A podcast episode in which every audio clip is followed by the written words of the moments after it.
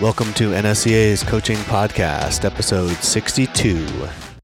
So when I was coaching, looking at it, I wanted to try to be empowering, transformational. I wanted to be a great coach, uh, inspiring. I wanted, you know, all these great things to enhance performance, you know, just be phenomenal. And you start wondering and going, wait, wait a minute, though. How come, how come we're having conflict? How come the athletes are yelling back? Or how come they're not doing what they're told, so to speak? Or how come they are doing what they're told, unquestionably, and they're not asking questions? You know, how come this guy's back hurts and he's not telling me? This is the N S C A's Coaching Podcast, where we talk to strength and conditioning coaches about what you really need to know but probably didn't learn in school. There's strength and conditioning, and then there's everything else. Welcome to the N S C A Coaching Podcast. I'm Scott Caulfield. Today, from Washington, D C, N S C A National Conference twenty nineteen, excited to have my guest here, Doctor Brian Garrity, Program Director at the University of Denver, the Sport Coaching Masters Program, as well as a number of other things. Doctor G, welcome to the show. Thanks for having me, Scott. It's good to be here. Finally got our schedules uh, coordinated to make this happen. Excited. I intend on breaking the podcast record with this one, too. I'm sure. We have when, all, all of our students just watch it. It's yeah, required. It'll be, yeah, we're gonna, you can Im- embed it into all the curriculum in every class, and then you're guaranteed to get more hits that way. This, this link wasn't supposed to take me to the podcast. I can't find the document. Yeah, I don't know why all these links go to the podcast. It's so weird. um, no, but again, being a um, you know Denver alumni now, and one of the first people that went through the program was pretty exciting. But uh, even beyond that, I think the cool thing too, you know, and I'll let you talk a little bit about kind of your background. But you know, the cool thing that I see. Um, is looking at you, you've been a strength coach, you know, worked in college, worked in pro baseball, and then kind of went down this academic path, and to the point where you created basically a program that you wanted to create at a university and, and you know, run that program and, and grow it, and now have to get more students, and, you know, you guys have already added certificate, et cetera, et cetera. But so, yeah, I'll let you kind of kind of rewind a little and maybe tell us about how you even got into strength and conditioning in the first place. Yeah, so I'm over here looking at the N S C A, all the all the stuff they've got out for national conference, and looking. And I joined in nineteen ninety-nine, so I was a phys ed, exercise science student, undergrad at John Carroll. Played football there, uh, dislocated my shoulder, and that was essentially the end of my playing career. Uh, but then at the same time, basically, I got an internship with the Cleveland Indians, so I got to work uh, with. At, at that time, the head strength coach was Fernando Montes. Uh, assistants were Joe Hughes, Tippy Toe Joe, and Carlo Alvarez. Those guys are still in the field yep. uh, coaching. And I didn't realize it at the time, but they, they introduced me to the field of strength and conditioning. They introduced me to the N S C A, uh, other organizations, and said, hey, take these classes, these certifications. Uh, and I, I remember I joined May nineteenth, nineteen ninety-nine, I think it was, or May twenty-sixth.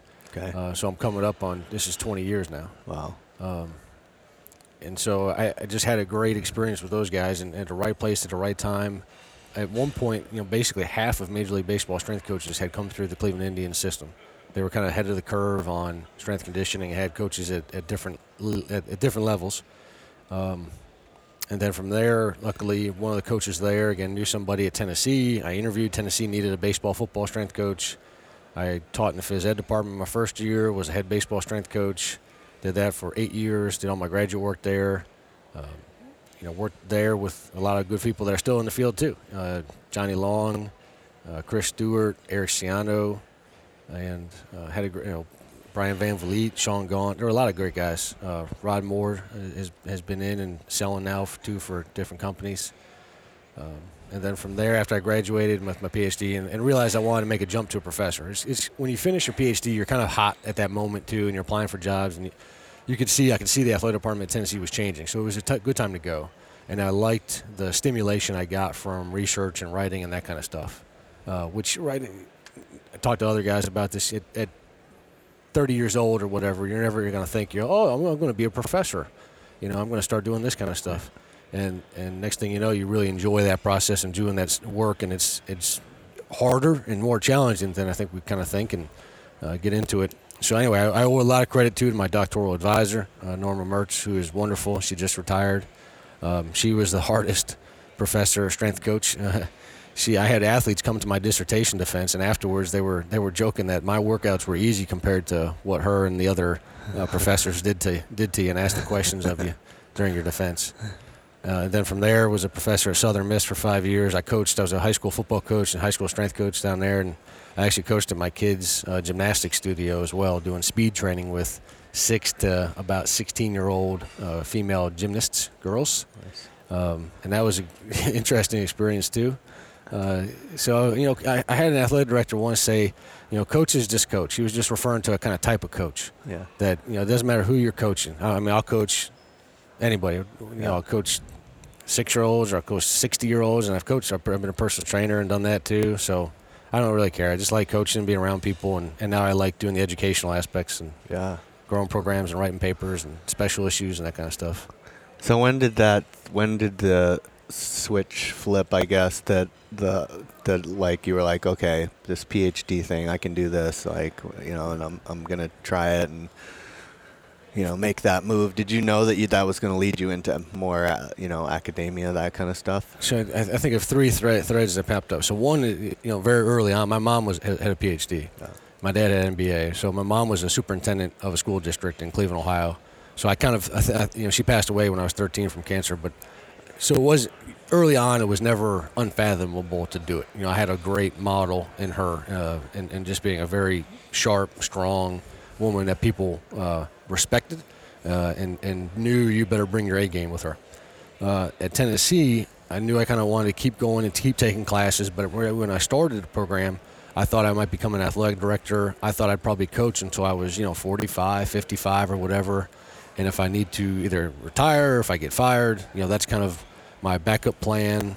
Uh, I always enjoyed teaching, right? We talk about the similarities between teaching and coaching. I enjoyed teaching uh, classes at the university too, so I knew the PhD would help with that.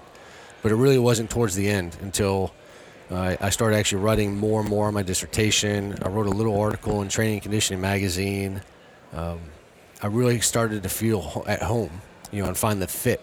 Uh, we talk. There's some literature in psychology about person-environment fit, and you find the fit of uh, higher education and writing. And so, really, towards the end, it was kind of like, you know, I, I'm, I'm getting a little bit stale in my coaching and not being challenged as much. And you know, the baseball team had been to the World Series, the football team had been to the S E C championships, um, and and you, you know, coaching is tough because you, you can do a great job, I think, and still not have a lot of career mobility or opportunity for growth. And I thought that professor world would be a little bit mer- mer- more meritocratic and it would be more stable. Um, so I I took the leap to that, and I actually I had a couple interviews and phone calls right after I left coaching hmm. to get back in. Like, you know, pretty decent jobs, and it it, it didn't work out, or, or I declined them, and, and uh, kind of found, I think, where I'm supposed to be at right now. Nice. No, that's cool. Yeah, my mom was a uh, educator as well. So, I mean, definitely, I think I'm the first person uh, in the immediate side that has a master's degree. But it was definitely never, yeah, it was always like something that was, you know, attainable or looked highly upon, you know. So, I, definitely the motivation was also within. Um, I think, too, you know, we you touched on a little bit about, like, you know, not being fulfilled or knowing there was something more. Once you start going down this path and you're looking into sociological and psychological sides of coaching, you realized, right, that um, there wasn't maybe as much out there, or there's a ton in the sport coaching world. There's a ton of research that's been done, but not in strength and conditioning. And so that's obviously and clearly uh, become a passion of yours, and you're one of the leaders, you know, writing about it and stuff. So maybe talk a little bit about like what you saw as disconnects, and you know yeah. how you even went down that path. Yeah, that's a, that's a great observation and, and point. Is that um, I, I like to refer to, and I'm actually working on a presentation about this for the fall. But I think sociology of coaching one oh one or one uh, one point oh, you know, was really the the two thousands, and there was a lot of scholars at that point. Not a lot, a handful of scholars: uh, Jones, Potrac, Cushion, Gilbert. Um, Now, Gilbert from a more psychological or social psych perspective, but uh, Robin Jones, Jim Dennison, Paul Potrac came afterwards. Uh, Chris Cushion was in there. But those guys really laid the foundation. You know, they wrote a lot of seminal articles, and the one article that we published, I published with Joe Mills in Strength and Conditioning Journal, towards the sociology of strength conditioning, yeah. was kind of modeled after some of their work. and pointing out some of these aspects. Again, that's what sociology does. Is and, and when I found that uh, in grad school and, and came across that more, I found it more and more interesting. But uh, you could you could see it in other fields, in education, healthcare, but not so much in coaching, and definitely not so much in strength conditioning. Yeah. But it gave you the theoretical language just to make sense of the stuff that coaches talk about. When coaches talk about, you know, um, program design, when they talk about relating to athletes, administrators, overcoming some of the managerial issues, uh, the complexities of dealing with conflict or knowing what exercises to choose and, and how to vary programs and how to move bodies through the weight room and, and train them and what's the best, best or optimal and making sense of all the language in the field. Sociology to me really helps give me the an understanding, a way of framing that stuff. More so and make sense of it, what I, you know, theoretically. And all I, all I mean by that is a greater understanding, a more broad, deeper understanding of it, um, not just kind of repeating the same words, the same cycle, uh, and saying stuff without really making sense of it. It's more like ranting or uh, complaining and observations than it is, we'll say, analysis. Yeah, yeah, yeah. yeah. And and uh, I think too, from uh, you know, obviously from what you're just saying there too. You know, it's you were able to now be like, all right, well, we also need to give these people like practical application of it, right? And and kind of also why you ended up getting to start the D U program and, and what you guys are doing, which I would say it's a very applied program. Uh, you know, even though it is one hundred percent online, the the, the way that you have people doing uh, different exercises, you know, throughout the program and, and the things you're doing, whether it be reflecting, whatever, looking introspectively at your coaching practice, you know, um, kind of stems from that. Is not just like, well, this is the problem, blah, complain about it, but like, here's how you change stuff. Yeah. I mean, I mean one of the things why, and, and this is no novel thing, this is in education, and that's where myself and then Doctor Kuklick, you know, Clayton and I come from education backgrounds, um, you know, Doctor Mills as well, that you're going to look at, you know, one of the guiding questions we ask ourselves is what does the coach need to know and do at the end of this course or the end of this program? Uh, what's the essential or the what's called in, in education the signature pedagogical assignment or act? So what's the key thing that we're going to do and build on in this class? Um, and that could be, and it varies from class to class. And that's where it helps to understand learning theory and be able to have a, an appropriate activity and assignments that are going to help facilitate that outcome. Yeah. So if it's demonstrating, you know, that you can do various feedback, instruction, cues, and motor learning, then that's what we do. Biomechanics, it's developing projects, analyses. Uh, in my sociology class, it's critically thinking and, and actually role modeling and role playing, how you would interact with around sensitive subjects such as race and gender, uh, diversity. Uh, it's also going to be looking at the social construction of knowledge and, and what effect it has, right? How power and knowledge combine to influence people. Uh, and why we privilege some knowledges over other knowledges. Mm. And so we do this and we show this, and we, in all of our work, we try to have very applied examples because we live and coach in the real world. You know, it's it's not a matter of just te- the technical rational model, which is that you just need to know a technique or, uh, you know, rationally picks uh, an exercise selection and a, and a load and three sets of five, seventy percent, everything's great, we're good. Right. You know, the, the, we're not going to replace, I think, the the... critical thinking and the dynamics of coaching with uh, a technician that is just going to fine tune or really be knowledgeable about one piece, specific piece that doesn't understand the whole and how that piece intersects with a multitude of other factors. Right, and that's such a bit. That's such the biggest picture, because when you get into this field, all you hear about and and you know you, is like relationship building, connecting with athletes, you know, all this stuff. And you know, that's not in the essentials textbook. There, there's another section right. on the exam on, uh, for lack of a better word, the art of coaching, right? Yeah. So and when people say that one too, Robin Jones wrote a paper years ago too, where he mentioned that we use the word art when really we should be talking about the social complexities and the interactions in coaching, which I think is a, a better way of understanding it. Yeah. We talk about, right on the billboard behind me, it says the science and art of strength conditioning. Yeah. What the heck do we mean when we keep saying art? Right. I mean, who who in here, like when we think of art too, I'm an artist or the, the art of it. Yeah. What is, what does that mean? Like, oh, I, I, I choose different variables, or the way I approach things is like in a sculptor. Are, you, are we painting pictures? I, right. I don't get it. So on that regard, in terms of being the artist that we associate with the aesthetics of things, no, n- nobody in the field is like that. That's not yeah. what we mean. what we're talking about is the the interaction of factors, the complexities of coaching. But when we don't have the language to describe it any better, then we reduce our discourse, our language to art. art. Yeah. Something's complex, or there's a we don't have a clear regression model, or we can't predict this thing. You know, forbid we should use uh, you know qualitative research or uh, other analytic tools to make sense of it. Right, which is well, what I'm trying to do. Yep. Yeah, uh, no, that's perfect segue too into like uh, oh. what we're going to talk later about. Go ahead. Well, get hot. I, I, yeah, no, I got excited because I forgot to mention that the the paper I'm doing right now with uh, Clayton Kuklick, Doctor Kuklick, I work with, and then two of our students, Joe Maldonado, former yep. N S C A intern, and then Sean Maloney, um, is looking at strength conditioning coaches and what we're calling their, their language and their practices on YouTube. So we've analyzed nice. about sixty videos right now. And when you listen to the coaches and see what they do, so much of it is related to the social psychological aspects, the managerial aspects. Uh, overwhelmingly on the on the coding sheet that we've developed, there's not much about, you know, there's there, there's the stuff about reps and sets and exercise selection and load, but the other uh, eighty percent of it is about relationships, motivation, identity, culture, et cetera, et cetera. And just like you said, in the Essentials textbook, there's only one chapter on psychology, um, but there's not much on, there's a little bit on the managerial side, but all of the social, cultural, pedagogical aspects. Again, the, the overarching kind of theme seems to be that we use, you know, biomechanics, physiology, nutrition, and we take those findings from research unproblematically, do them to people, and things work out great. Right. And so the, the and that's even how we talk about it in the field at times is exercise prescription. Yeah. You know, as I write you a prescription, I tell you in a sense what to do, and you yeah. go do it. Right. And we think that that just solves all the problems somehow. And, and pedagogically, we don't even understand that that's a particular framework and approach to it. And there's other approaches as well. We don't have to do it that way. Yeah. Yeah.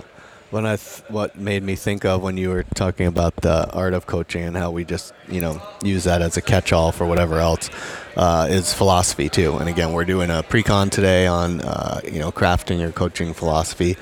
Uh, we wrote an article on it in N S C A Coach five point one, which wasn't too long ago, published. Um, and you did the research in twenty ten in the S C J article that you can talk about a little bit because I thought that was a great article um, that I obviously was the kind of the one of the you know cornerstones of what inspired me to pick that as you know my um, kind of final project for the class that you know we co-authored because you had to edit so much. Um. Everybody, that's the thing. I mean, like we talk about it, everybody gets edited, man. I mean, like you know, and people submit to N S C A Coach, and we did a presentation. Maury Colbert and I did a presentation at N S C A I think last year about this stuff, but just.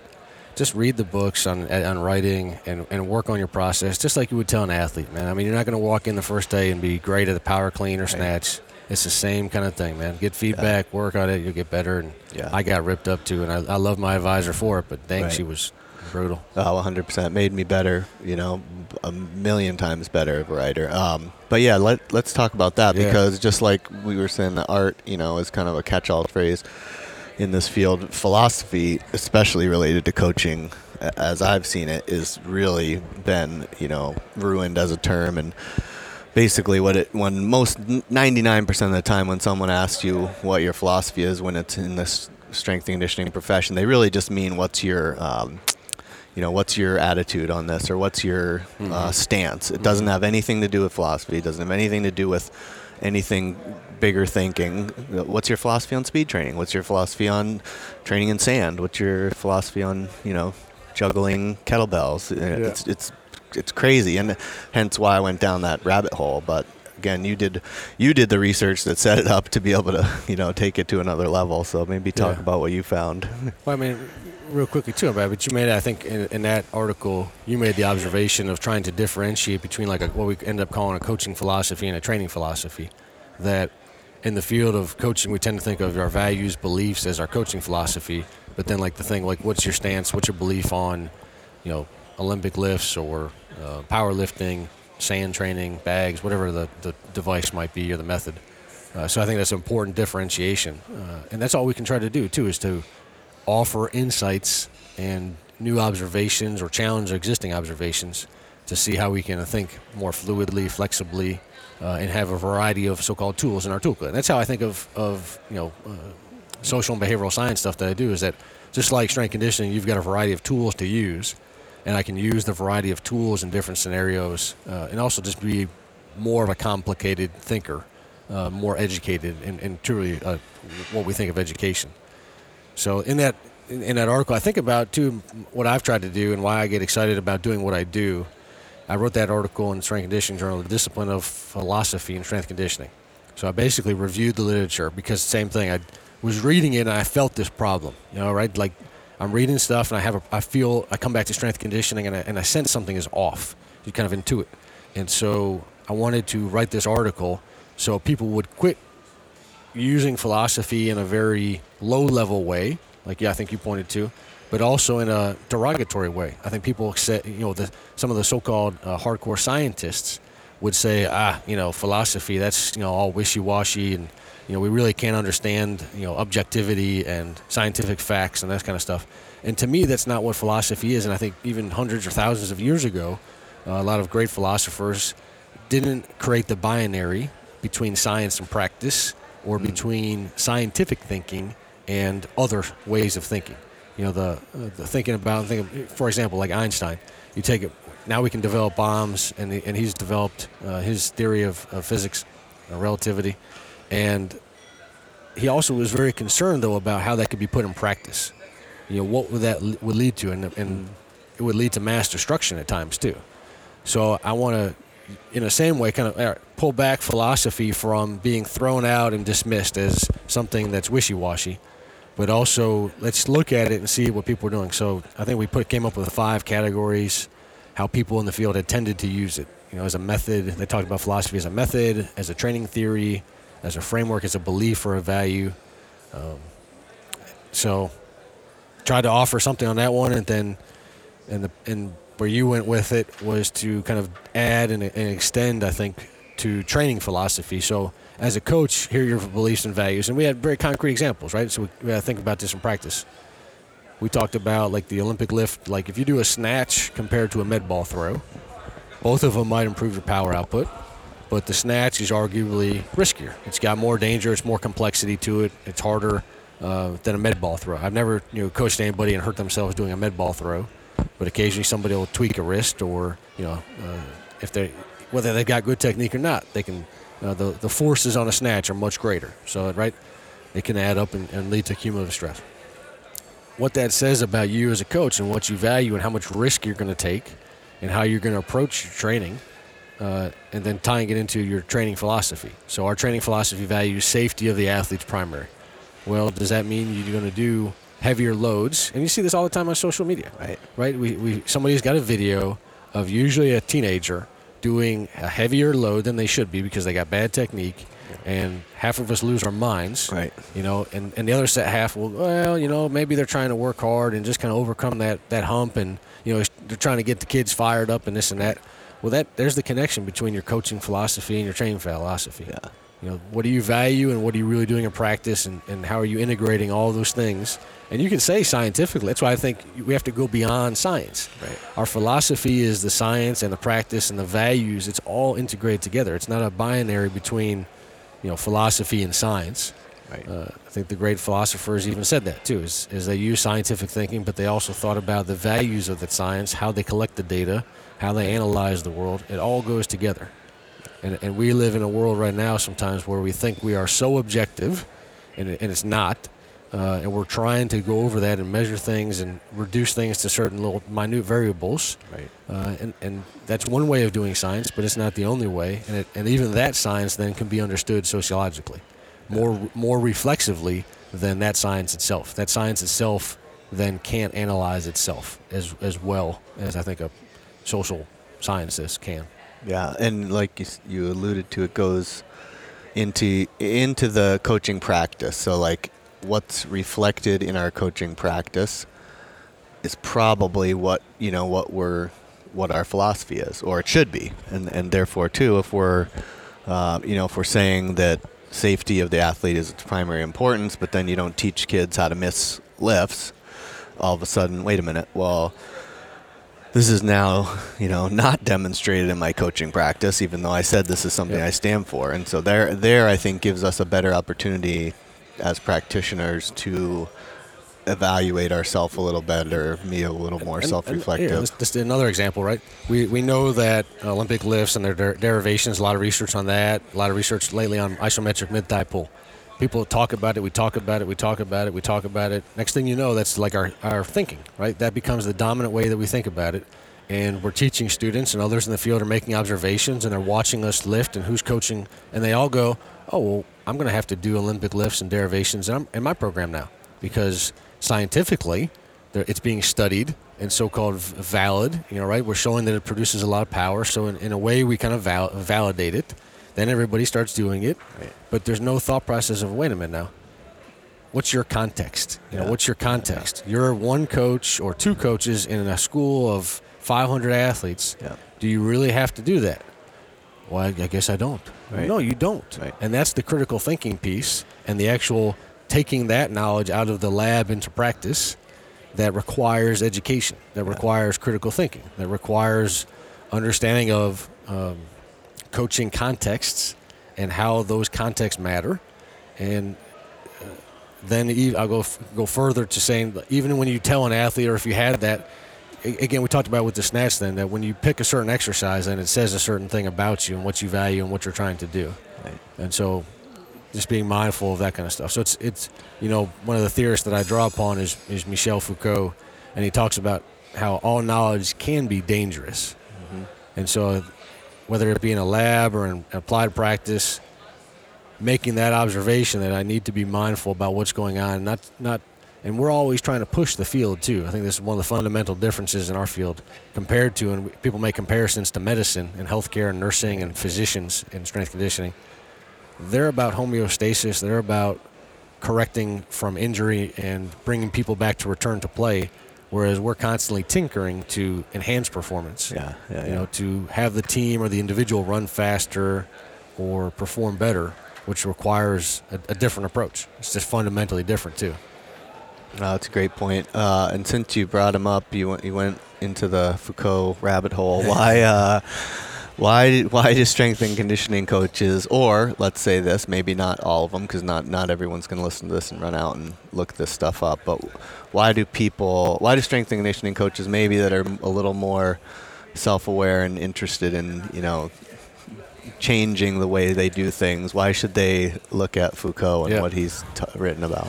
Uh, so this is where we smile at each other here. And and, and, and everyone that's in the D U sport coaching program that's listening to this is yeah. smiling oh, as well. This guy, Foucault, Foucault. okay, okay. Um, so uh, you made me think, too, as people are looking for books, right? Obviously, Foucault was a prolific author and wrote a lot of books. But Google, you know, sociological imagination or top ten books in sociology or, you know, world's best sociological or social theorists. If you really want to challenge yourself to think differently and, and have a new perspective. We often share the leadership books uh, and the and the coaching specific books, but we all know those things. Right. So if you want to think a little bit differently, expand it, do something like that. Uh, not just, you know, the same periodization books and, you know, the resistance training books. And again, those are all fundamental, have a purpose too. Um, for me, Foucault, when I read Foucault, and I read specifically, I started with uh, actually the uh, Discipline and Punish. And then I also read Madness and Civilization, his first book. So I've been studying Foucault now for about ten, eleven years. But he offers a way of kind of metacognition, if you want to use that term. He offers a way of understanding the knowledge that's produced in the world, what that knowledge does in practice in everyday life. He was not just thinking about ideals and logic. He was a philosopher of practice, or and that's why I think he, sociologists gravitate towards him, because he was talking about this world that we live in, and looking at our thinking about things. And he studied medicine and um, the sanity and the um, people's mental capacities in, in hospitals and, and people that were insane. Um, so we looked in sport coaching, there's quite a few people that have used his work to look at coaching. And so when you read Discipline and Punish, and people before me said this, and I didn't, I read this afterwards, but while you're reading Discipline and Punish, you're going, Yeah, yeah, this is good. This is right. This is how the factory works. This is how we train athletes as machines. This is how we we be efficient, and we're we're going to do the best we can, and we're going to keep people moving along, and this is great. But that wasn't Foucault's point. Foucault's point was to show that as well, as, so it minutely detailed it, but then it, we show the problems of it. We show the unintended consequences. We show how that logic, that overall knowledge that we've created, is creating some problems and producing. So he wanted to connect power and knowledge, which is briefly, uh, power is like an, a force. It's a force relation of how things are influenced and how we move, kind of like magnets. And when you tweak one magnet, move it, other magnets, you know, they, they intersect and things are constantly in flux. And when you think about knowledge and the interaction of people and place with different physical bodies and tools, Foucault provides that resource, that those theoretical tools to make sense of it. So when I was coaching and looking at it, I wanted to try to be empowering, transformational.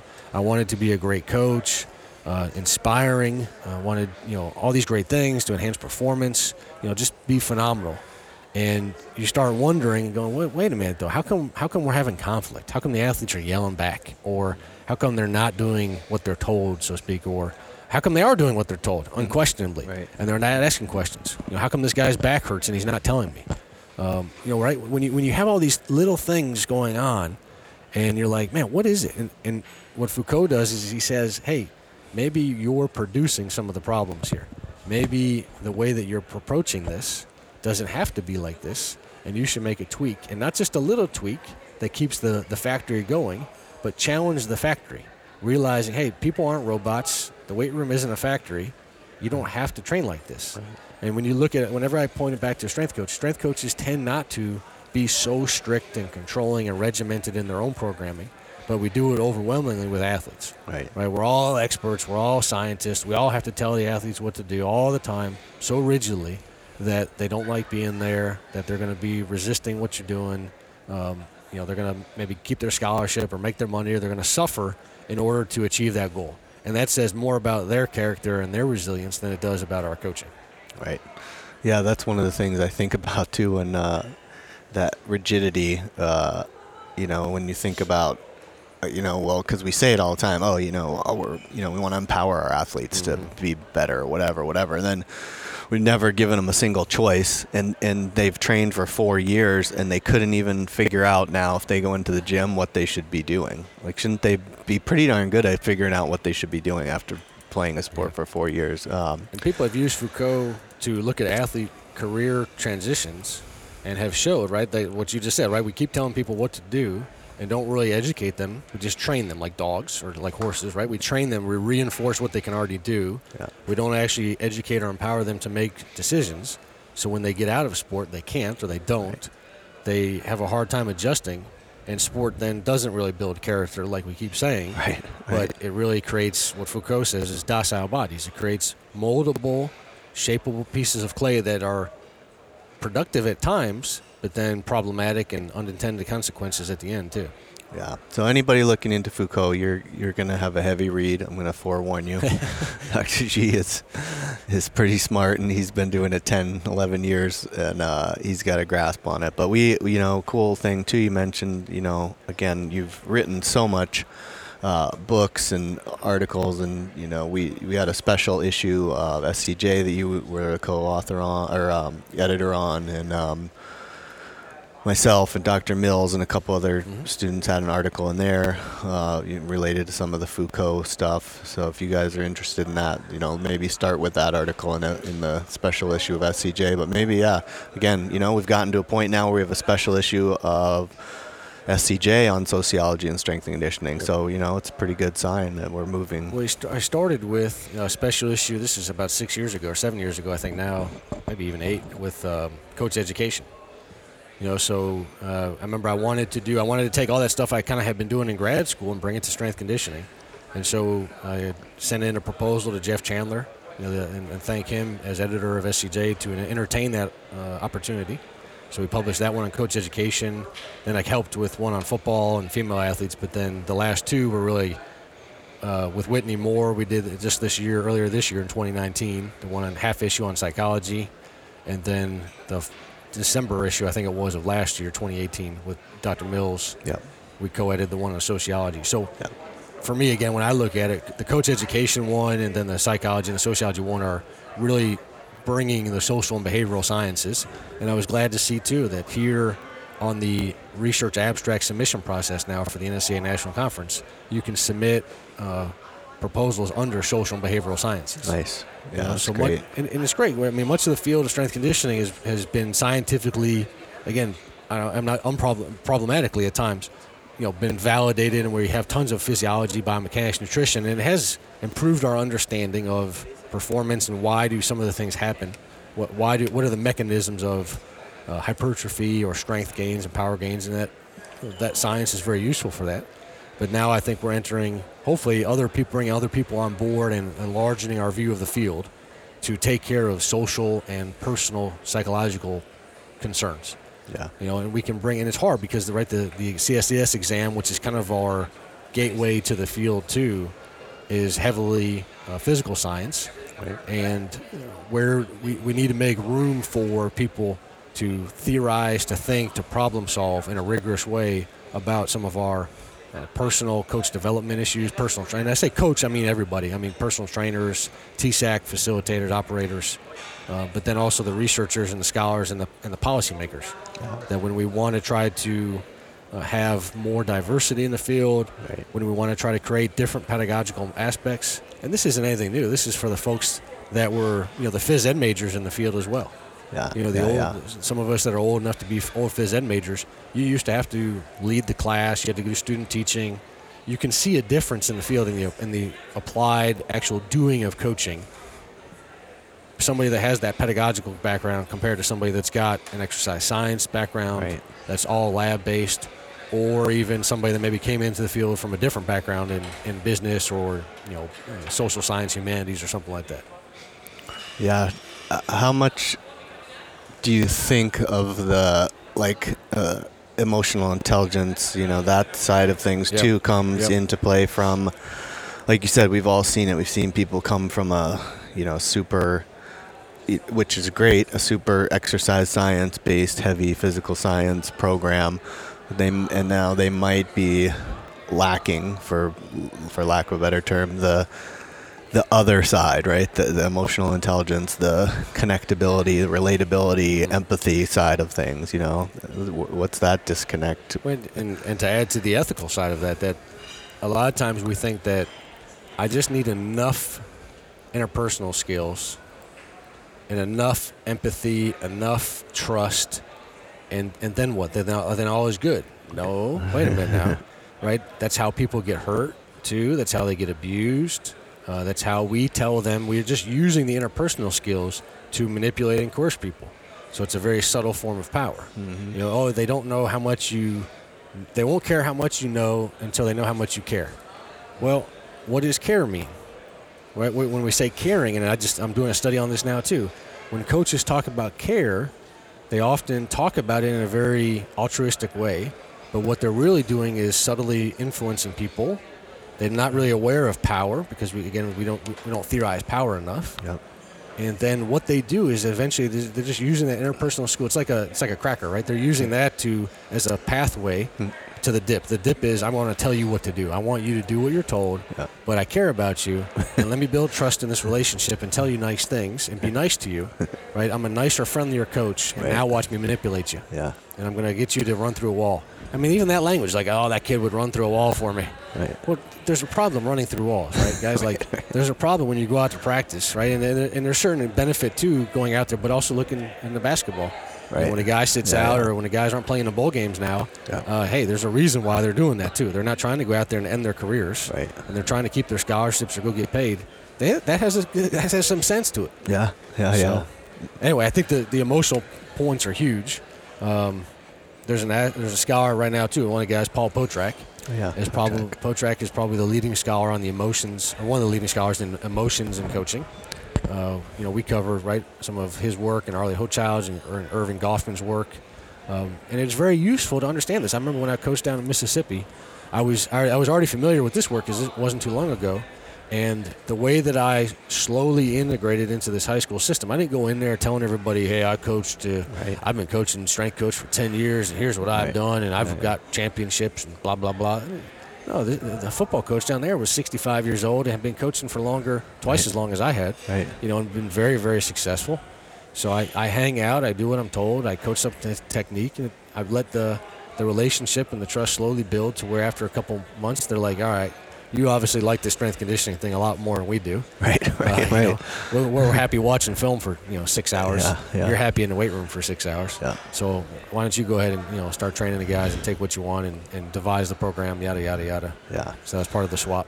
Yeah, no, that's cool. That's critical, too, to be able to to realize, you know, where you stand in the big scheme of things. Like you said, the guy was probably coaching longer than you'd been alive almost, right? And yeah. You're not going to come in there on day one and tell him, well, you know, my master's degree was in X. Yeah. he, he has, he, Coach Wheat, he, uh, he asked me, too. He shows me some speed videos.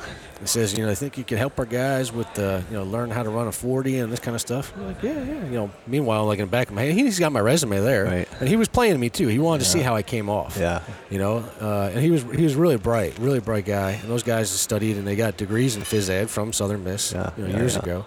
But uh, I remember thinking, you know, yeah, like, I'm U S A Track and Field Level Three Sprint certified.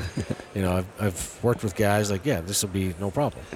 Uh, but you know, you don't want to come off like that, and you also want to be a team player too.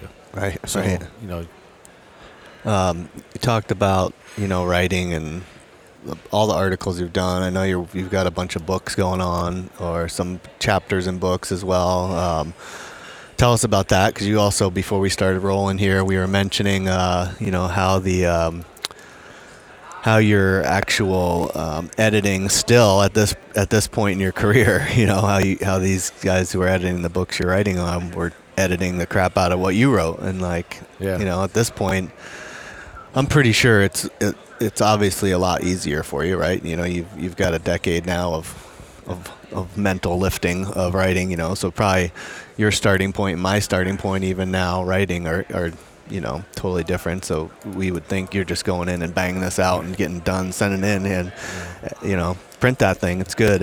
it, it, it, the unfortunate side effect at times from my dissertation advisor, from reading more books actually on writing and, and trying to really study your writing as a craft, just like we study coaching. Uh, has has got me so slow nowadays at times because I scrutinize the organizational structure. You know, what's the composition of the entire piece? Does it have to flow like this? You know, what about the sentence? You know, do I have the reference here? Do I need a reference? Uh, what point am I trying to make? What research and reasoning do I need to use to justify it? And then like word choice. You know, I didn't, and you guys, have, you've seen this because I look up words. You know, I try to look up and, and realize that I'm using the wrong word or that there's a better word. And those things kind of stop and give me pause and, and pains.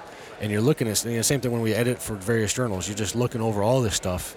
And I've had to to be faster at times because people don't need everything. They don't need every little word and every red ink on everything. You know, that's not even effective. But going through things and just trying to pick out the main point. So I just did this yesterday. Yeah, yesterday morning with, on an N S C A Coach article. I had uh, a young coach, doc student, that is supervised uh, by you know big big name professor in the field, and I was putting a word out months ago about submitting to N S C A Coach, and he sent in an article, a draft of an article, so a manuscript, and I looked it over, and when I was skimming it, I wrote up the email back to him. I had about six different points of feedback, you know, just kind of big ideas to help structure, change some pronouns, help the flow, and also one very practical point because he talked about the science of core training. But he didn't really, he talked about a comprehensive model of core training, but didn't really give a full example.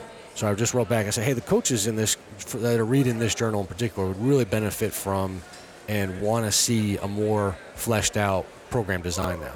Not not just talk about it, but actually show them one thing and use that as a tool throughout the article.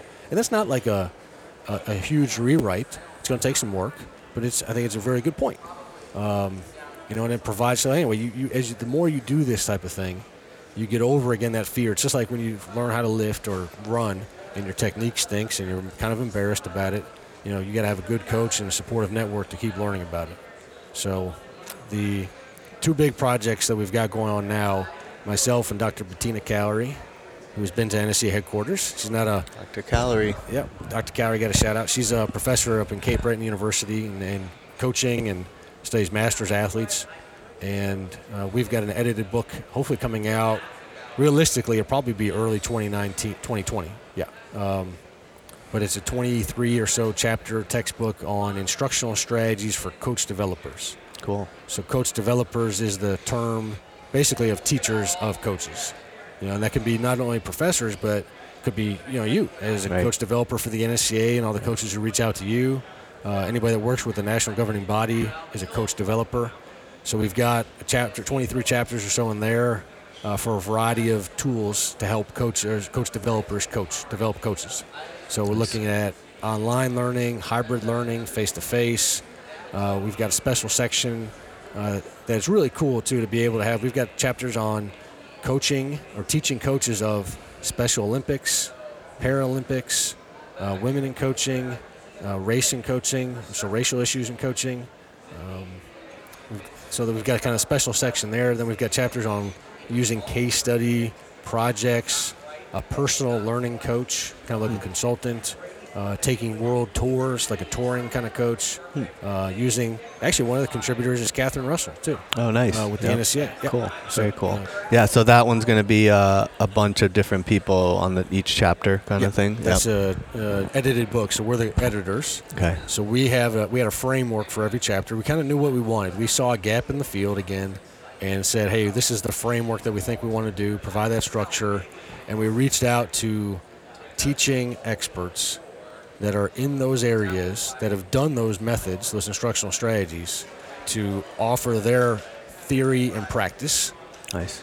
So offer up their insights to help a coach developer teach coaches. So there'll be something in there for really anybody trying to get better as a coach as well as teach others. Uh, and that's kind of like our next thing that I'm thinking about, too, a little bit, too, is, you know, when I was leaving Tennessee, too, I was kind of in charge of coach development on the staff. Yep. You know, and so people, uh, and in that coach education special issue in S C J, we started that kind of stuff, talking about the internship and how to cur- how to make right. a curriculum and that kind of stuff. So, and oh. that book is going to be available through who? Routledge. Routledge. Yeah, cool. Routledge. Yeah. Routledge. And you've got another. What was the one uh, we've read?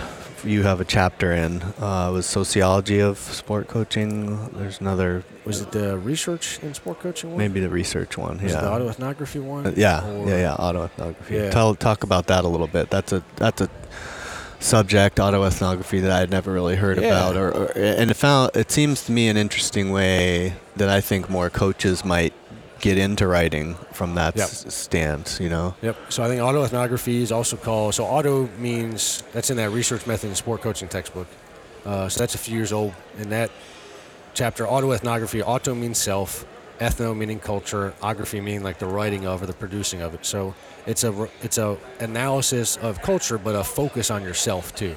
Not in a, and this is a critique of it, not in a self-serving, navel-gazing, narcissistic way. It's not, well, when I, here's my altruisms or aphorisms. You know, here's here's me telling you why I'm such a great coach type of thing. It's not that. It's about learning and those learning lessons and one's own experience in society and using and making sense of it too. So using theory and research to make sense of our experiences. Um, and then also another option is, is a more of a literary approach where the story of it T- is is the beginning, the middle, the end. There's a plot, there's conflict, there's resolution, and you're trying to provide a moral and a point. You're providing that uh, wisdom to somebody, but in a very rigorous way, not, you know, just in uh, I, I guess in, in John Wooden or, or Nietzsche's kind of aphoristic kind of a style. Uh, we could do that. That'd be really interesting. Um, but you see the published autoethnographies really are more, here's what um, well hell I, I just did I did one strength and conditioning. You know, that's where I used Foucault in the first paper I did with Foucault. I looked at my own experiences of disciplining athletes, of how I used strength conditioning knowledge to control time, bodies, uh, the spacing of athletes, the, the orderly flow of training, and some of those unintended or negative consequences that I've talked about. Yeah. Uh, so that was an autoethnography of my own experience coaching in the weight room. Yeah. And I've written a couple of those now. Um, So that's a, a theoretically or a qualitatively rigorous way of offering knowledge and de- constructing knowledge uh, of yourself with a focus on yourself in certain cultures and contexts. Yeah, I, d- I thought it was a super interesting way, a little different different from a readership standpoint too. The the message that you're picking up is maybe a little bit easier, for lack of a better word, yeah. to read, you know, to, to grasp because of the storytelling yeah. type of it. Um, the storytelling, I really like that as a way of producing scholarship. Yeah, is telling stories, because we resonate more easily with stories totally than we do traditional academic papers. Right, we're like right. you know, falling asleep halfway through, or you, right. you can't see yourself in this. Yeah, and, and you're like, all right, am I supposed to extrapolate right. from this? Right, because it can be hard to do that. Absolutely. Yeah, yeah. But no. it, and that's the difference, right, between sociology and other fields. The sociology is already everyday life. Right. Whereas the other fields, they talk about translational research, you know, as, oh, I'm going to take my lab findings or my, you know, uh, really, you know, the thing with like biomechanics, where we've got markers on people and we can study them in everyday life, but somehow, or, or G P S trackers, somehow we're supposed to take this data and translate it into something meaningful and effective to enhance performance too.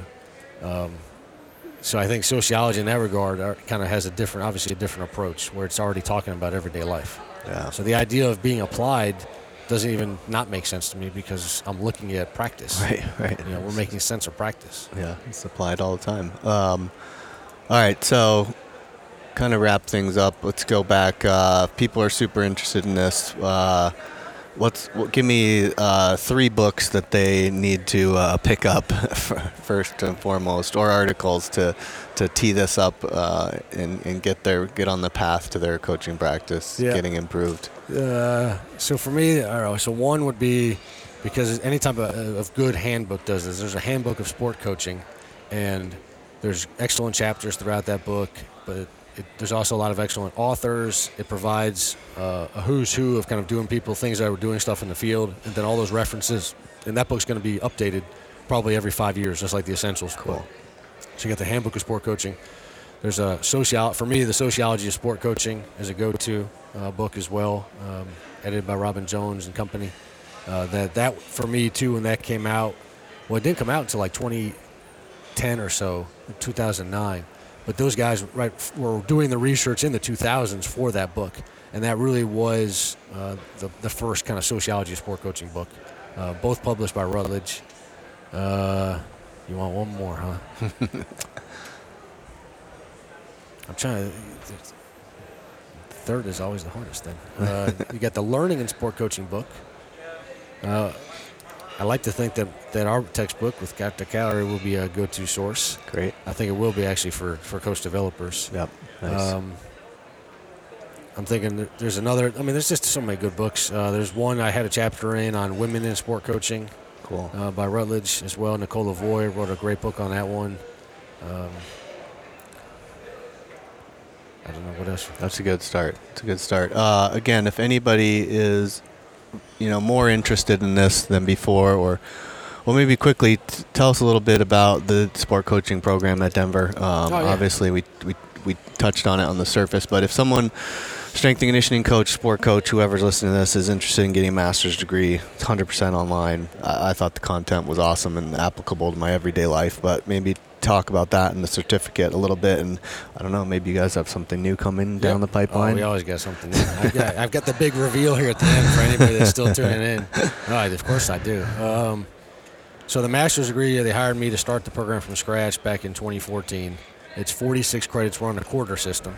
So we've got four quarters throughout the year. They're all ten weeks long.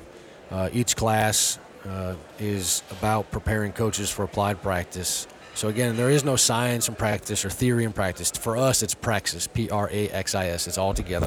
Talking about practice. Just talking practice. about practice, man. Talking about practice. Just talk, you know, I use that clip in class too. Uh, so we get the masters, yeah, and, and it's. I had a guy that I like. He, he's an art professor, a sports psychology guy more. And he looked at our curriculum and he said, man, I wouldn't have designed it any other way. And I, and I and it's funny because he's really an interdisciplinary kind of scholar too. And I said, well, that means that really means a lot coming from him too. Um, and so it's half kind of physical science, half social science and humanities. So we've got that. That's been going strong. There's about forty or so students in that program, and that's great. We're able to have small classes. You know, I think our average class size is about twelve. I've got a class this quarter with three, another one with six, and then my strength conditioning this quarter only has twelve. Um, and then from there, we offered, uh, last year was the first year we have a twenty-four credit graduate certificate in strength conditioning and fitness coaching. So that's more of a streamlined learn how to be a strength coach, personal trainer now, uh, get introduced or uh, have a career transition or build on to some of your, a lot of people, right, don't have the degrees in, in exercise science or phys ed uh, coaching. And so we developed that program. And then just this fall, we're starting two other certificates that are sixteen credit specialized certificates in, one again in strength, conditioning, and fitness. So it's four classes.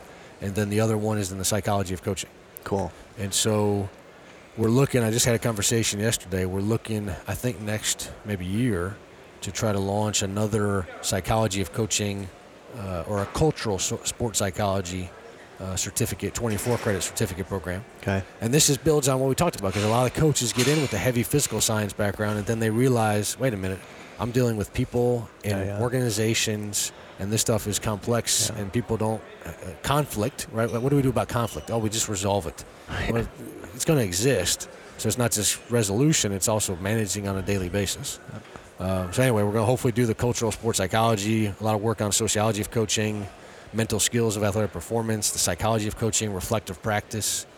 Uh, then my goal would be to develop an undergraduate program. So I'm starting to kind of sketch nice. that out. We don't have one at Denver. Yep. And then even a doctoral program as well. Cool. Um, and, and focusing more on the social and behavioral aspects, but then also the sports science aspects too. Right. You know, I'd love to continue to be interdisciplinary, yeah. not just in our silos, doing our own research in our own ways, but experimenting and thinking and integrating in practice, and let's see what happens. Yeah. You know, not just uh, one way or the other, but let's look at it truly, kind of holistically, or to, to use the word three sixty. Let's look at it that way, yeah. and not just kind of play lip service to it. Let's really try to integrate and experiment and, and innovate. That would be actually innovative, not just saying, "Well, we're all using X device, right. so we're all innovative." No, no, you're not. Yeah. Not really. Uh, so these certificate programs, you need a undergraduate degree, but you could also have a master's to to, sure. to take the certificate. Yeah. Yeah. Cool. Yeah. I mean, somebody too that's got a master's in exercise science or uh, and maybe an M B A or something like that, or counseling even, uh, education, but you really want to focus on the coaching aspects of things. Yeah. That's where you're going to take a, a a mini or a specialized sixteen credit certificate, or you know, come back and add on that twenty-four credit certificate. Is that it's it's by federal regulations too, it's even it's supposed to be a job-ready, streamlined process. Okay. Whereas the master's degree is more comprehensive, yep. has more of a research component to it as well, and that's graduate level standard. Okay. Uh, certificates and graduate certificates are meant to be a little bit more about the here and now and quicker. Cool. You know, I like it. For somebody that's looking for more, like we say, read a book, or people talk about, oh, I'm going to go back and get a, I'll talk to, I'll, I know in the exhibit hall today and this week, I'll talk to ten people that want to get a second master's or maybe a P H D. Right. They're not really sure why. Well, let's let's think about that and really what you need to do and, and why you're going to do it. And does this make sense for you? You know, what's the best way for your, to, for you to invest in your uh, professional development? Yeah, I love it. Talk about deliberate practice. There you go. Um, how about uh, also anybody uh, wants to follow up with you?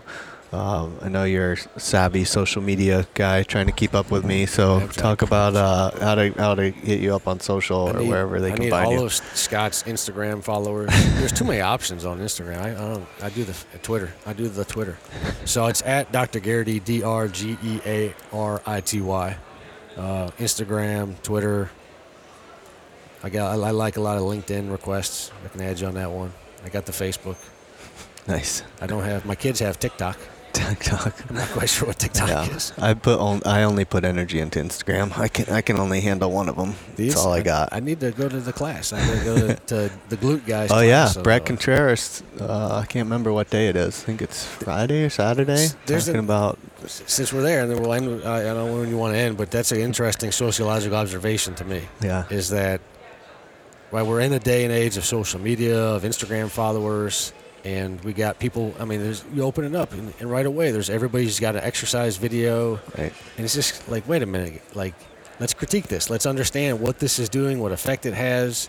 Why are people spending forty-five minutes at the gym working on their glutes? Right. like, or, or why are they doing a particular exercise that they saw somewhere, and you're just scratching your head going, man, you know, yeah. we need to be careful. That's why knowledge is dangerous. We have to be careful about what we see from everybody. Yeah. You know, my, myself included. I tell you know, I tell our students too to question everything I'm saying too. Right. Knowledge is dangerous. Knowledge is power. No, yeah, not power. No, huge. Not that one. No, knowledge is not power. Knowledge is not power. Power is a force. It's a way of, of mobilizing and moving and influencing and having impact. It is not synonymous with knowledge. That's a great point. Good. This has been awesome. Again, appreciate you being on the show. We got uh, all your info. Obviously, we'll put that in the show notes as well. And I'm going to definitely be looking forward to the book that you and Doctor Callary are uh, coming out with soon. So thanks again for being on the show. And if you're new to this podcast and want to learn more about N S C A's strength and conditioning certifications, you can get all the details at nsca.com slash certification. And again, we want to thank our sponsor, Sorenex Exercise Equipment, for supporting the podcast and everything we do here at the N S C A. Uh, look forward to, uh, again, talking with everybody soon. If you like this, you know, please go on the method that you choose to download, iTunes, Google Play, Spotify, whatever. Give us a review, like, subscribe, all that good stuff. Send me a message on Instagram, whatever it is. Uh, anyway, thanks for listening. Appreciate everybody. This was the N S C A's Coaching Podcast. The National Strength and Conditioning Association was founded in nineteen seventy-eight by strength and conditioning coaches to share information, resources, and help advance the profession. Serving coaches for over forty years, the N S C A is the trusted source for strength and conditioning professionals. Be sure to join us next time.